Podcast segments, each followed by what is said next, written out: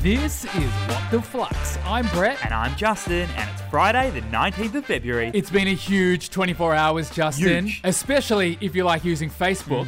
But Flux fam, if you still want to get your news, particularly your business news, I'd suggest signing up for the Flux Weekly newsletter. It'll hit your inbox every Monday morning. It's the place to be. Head to our website, www.flux.finance, or, of course, the link is in the show notes. All right, Brett, it's official. A judge has ruled that global bank Citibank cannot recover the $644 million it paid out by mistake. I What? repeat, by mistake. the judge called it one of the biggest blunders in banking history. You never like to be told one of those ones, Justin. Someone's losing a job. Fortunately, we have three really uplifting stories this Friday. Let's do it. For our first, Facebook has restricted news publishers and everyday Aussies from sharing or viewing Australian and international news content. This is a gigantic story. Huge. No doubt one of the biggest of 2021. Yeah. What is happening here? The Australian government's proposed new media bargaining code Mm-hmm. basically requires Facebook and Google to pay media companies for their content. And it could become law as soon as next week. But Facebook Australia reckons the code fundamentally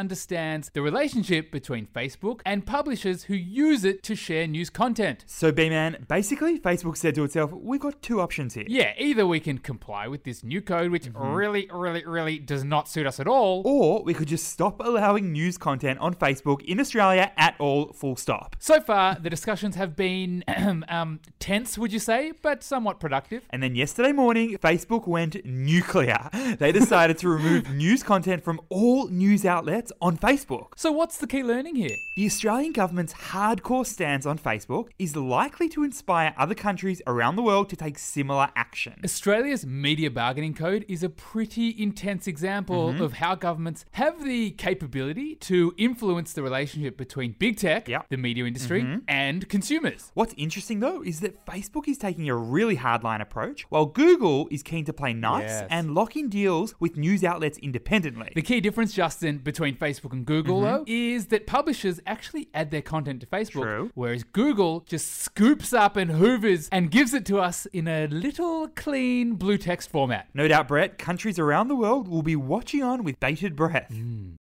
For our second story, Rio Tinto has given in to pressure from investors and will finally make plans to reduce the massive carbon emissions of its customers. It's all happening at Rio Tinto, tell me more. All right, Rio Tinto has had a bit of a stinky Mm-hmm. year. There was the firing of its CEO, its iron ore boss, and head of corporate affairs. And this was mainly due to Rio's decision to blast a 46,000 year old sacred indigenous site Mm. in WA. But the company still managed to achieve a profit of 9.8 billion US And dollars. how the bananas did they manage this? Largely thanks to a boom in the price of iron ore. And Brett, recently, Rio's been copping plenty of heat from investors too, a lot of attention has been drawn on Rio Tinto's carbon emissions, Justin. which they committed to see a 30% drop by 2030. And to show that Rio's serious, they're going to include these emissions goals in bonus plans for key executives. Now we're talking. So, what's the key learning here? For many years, Rio Tinto has tried to step away from the pressure it gets around setting environmental goals, and they justified it by making record profits. But the tide is turning in the mining industry thanks to shareholder pressure. Case in point, Brett, Glencore, another huge mining company, has put its climate goals of being net zero by 2050 to a shareholder vote. And then the nation of China, they've pledged to be carbon neutral by 2060. And Rio's big competitor, BHP, has committed to work with its customers to limit their carbon emissions too. So, despite pushing back in the past, Rio Tinto knows that now is the time to lift its game.